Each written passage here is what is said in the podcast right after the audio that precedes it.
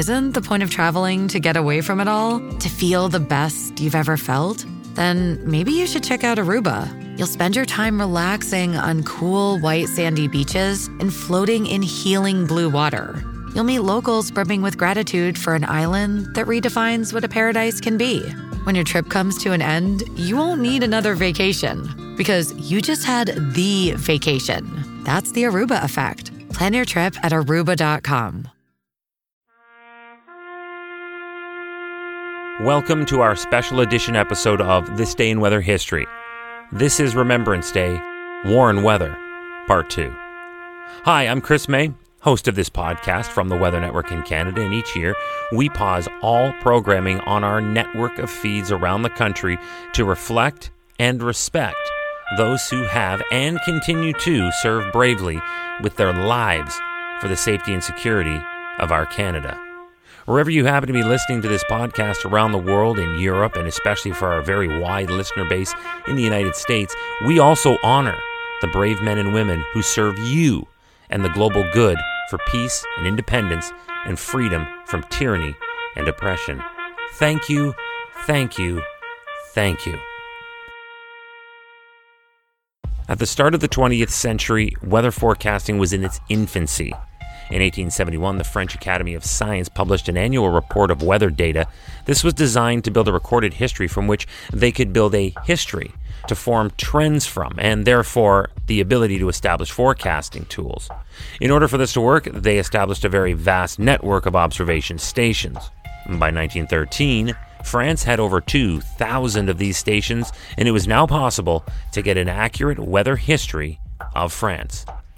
But when World War I took over, not too long afterwards, weather was dropped as a priority. And as a result, literally everyone, even the staff in charge of weather data, was sent to the front to fight in the war, along with 3 million other men. In the north of France, where most of the battles were fought, 85% of the weather stations were abandoned. And that was that. They had to depend on letters from the soldiers in the trenches on the front lines for weather observations that were then later pieced together to make up for the lost years in meteorology. But it did bring us a rather complete picture, and that was used as a basis from which to move forward after the war. It has been over 100 years since World War I, and more than any other war, this one's recognized for its use of the trenches these soldiers in the trenches were the perfect people to relate the hazards of the time. Of course, they were not meteorologists, so their observations needed to be translated, much like a Rosetta Stone was needed to decipher the hieroglyphs in Egypt. For example, a set of values corresponding to terms were developed. They needed to be. It was agreed that when they used the term fresh, it meant between 5 and 15 degrees. I'd have to agree with that. Celsius, by the way.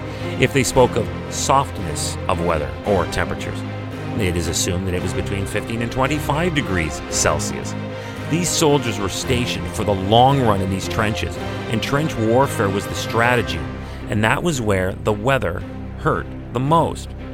Now, we heard back in part one on November 8th the effect that heat waves and freezing cold snaps had on the exposed soldiers in these atrocious conditions.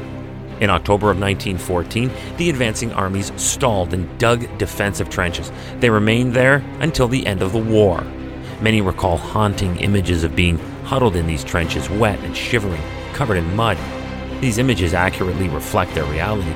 The conflict lasted just over 1,500 days. One out of three, or 648 of those days, therefore, were spent in heavy rain or driving snow.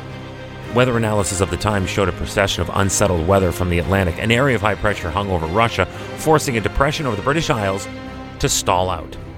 In the Atlantic, a series of disturbances formed, keeping France under constant cloud cover. You have cloud, you can't let the sun in, you're not going to feel the warmth. From January 1 to 17 of 1915, 115 millimeters of rain fell over northeastern France. This was double the average of 60 millimeters of rain for the entire month of January, by the way. The summer of 1915 was dry, but in December the bad weather returned and continued over the next year, with above average precipitation for each of the 12 months of the year 1916. That's why war is hell. And then when the weather brings its own fury, it becomes a good old fashioned pile-on. But today, we remember those who fought and suffered through it all, not just against the enemy, but against the conditions. On today's Remembrance Day special edition episode of This Day in Weather History. Tomorrow is November the 12th, and we're going to be going out to Europe for an area that would well, you would normally think had it all together when it came to flooded streets because they live below sea level. That being Venice, Italy. Oh, the romance of Venice. But on this day in weather history, when we get together tomorrow, the city was brought to its knees. It was the Great Venice Flooding of 2019. And that's tomorrow on This Day in Weather History with me, your host, Chris May.